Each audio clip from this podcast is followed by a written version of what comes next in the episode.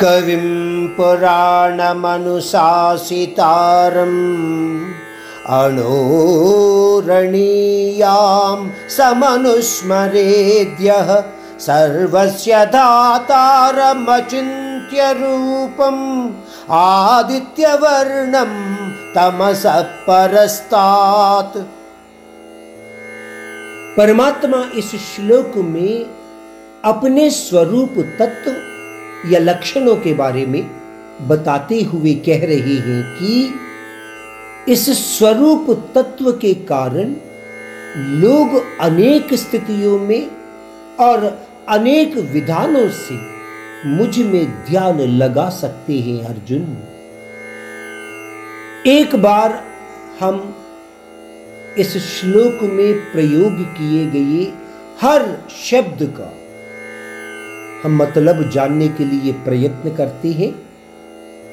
उस द्वारा परमात्मा के तत्व लक्षणों को हम विस्तार से शायद समझ भी पाएँगे। तो इस श्लोक में प्रयोग हुआ पहला शब्द है कवीम।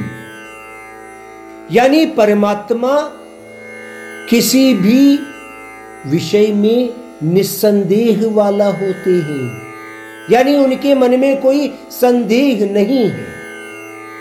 इसका मतलब अत्यंत ज्ञानी विद्वान कह सकते हैं। और अगला शब्द है पुराणाम। यानी बहुत समय से परमात्मा इस जग में स्थित है। यानी परमात्मा नित्य है। न शुरुआत है, न अंत है उनके लिए। और अगला शब्द, अनुशासिताराम। यानी समस्त जगत को परमात्मा नियंत्रण में रख पाने वाला है।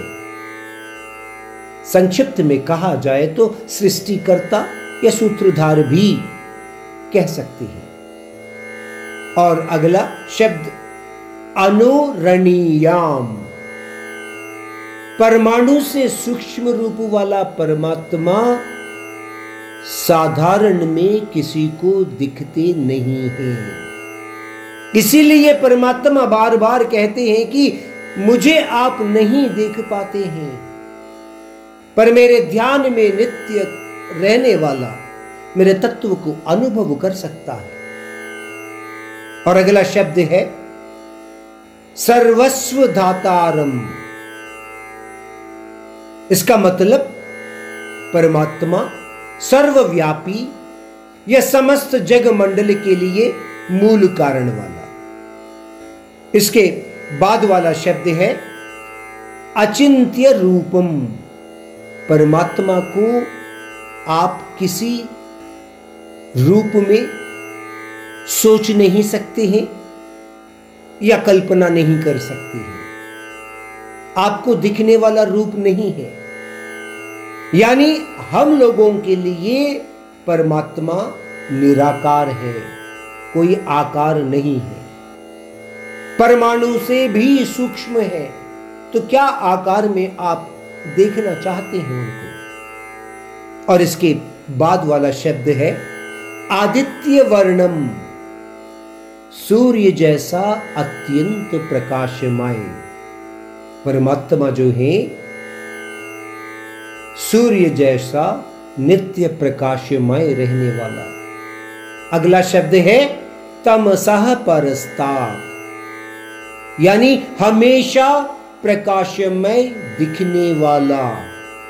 प्रकाशमय का मतलब यहाँ रोशनी नहीं है, बल्कि मतलब यह है कि अंधकार रूप अज्ञान से दूर रहने वाला परमात्मा, यानी सर्वज्ञानी।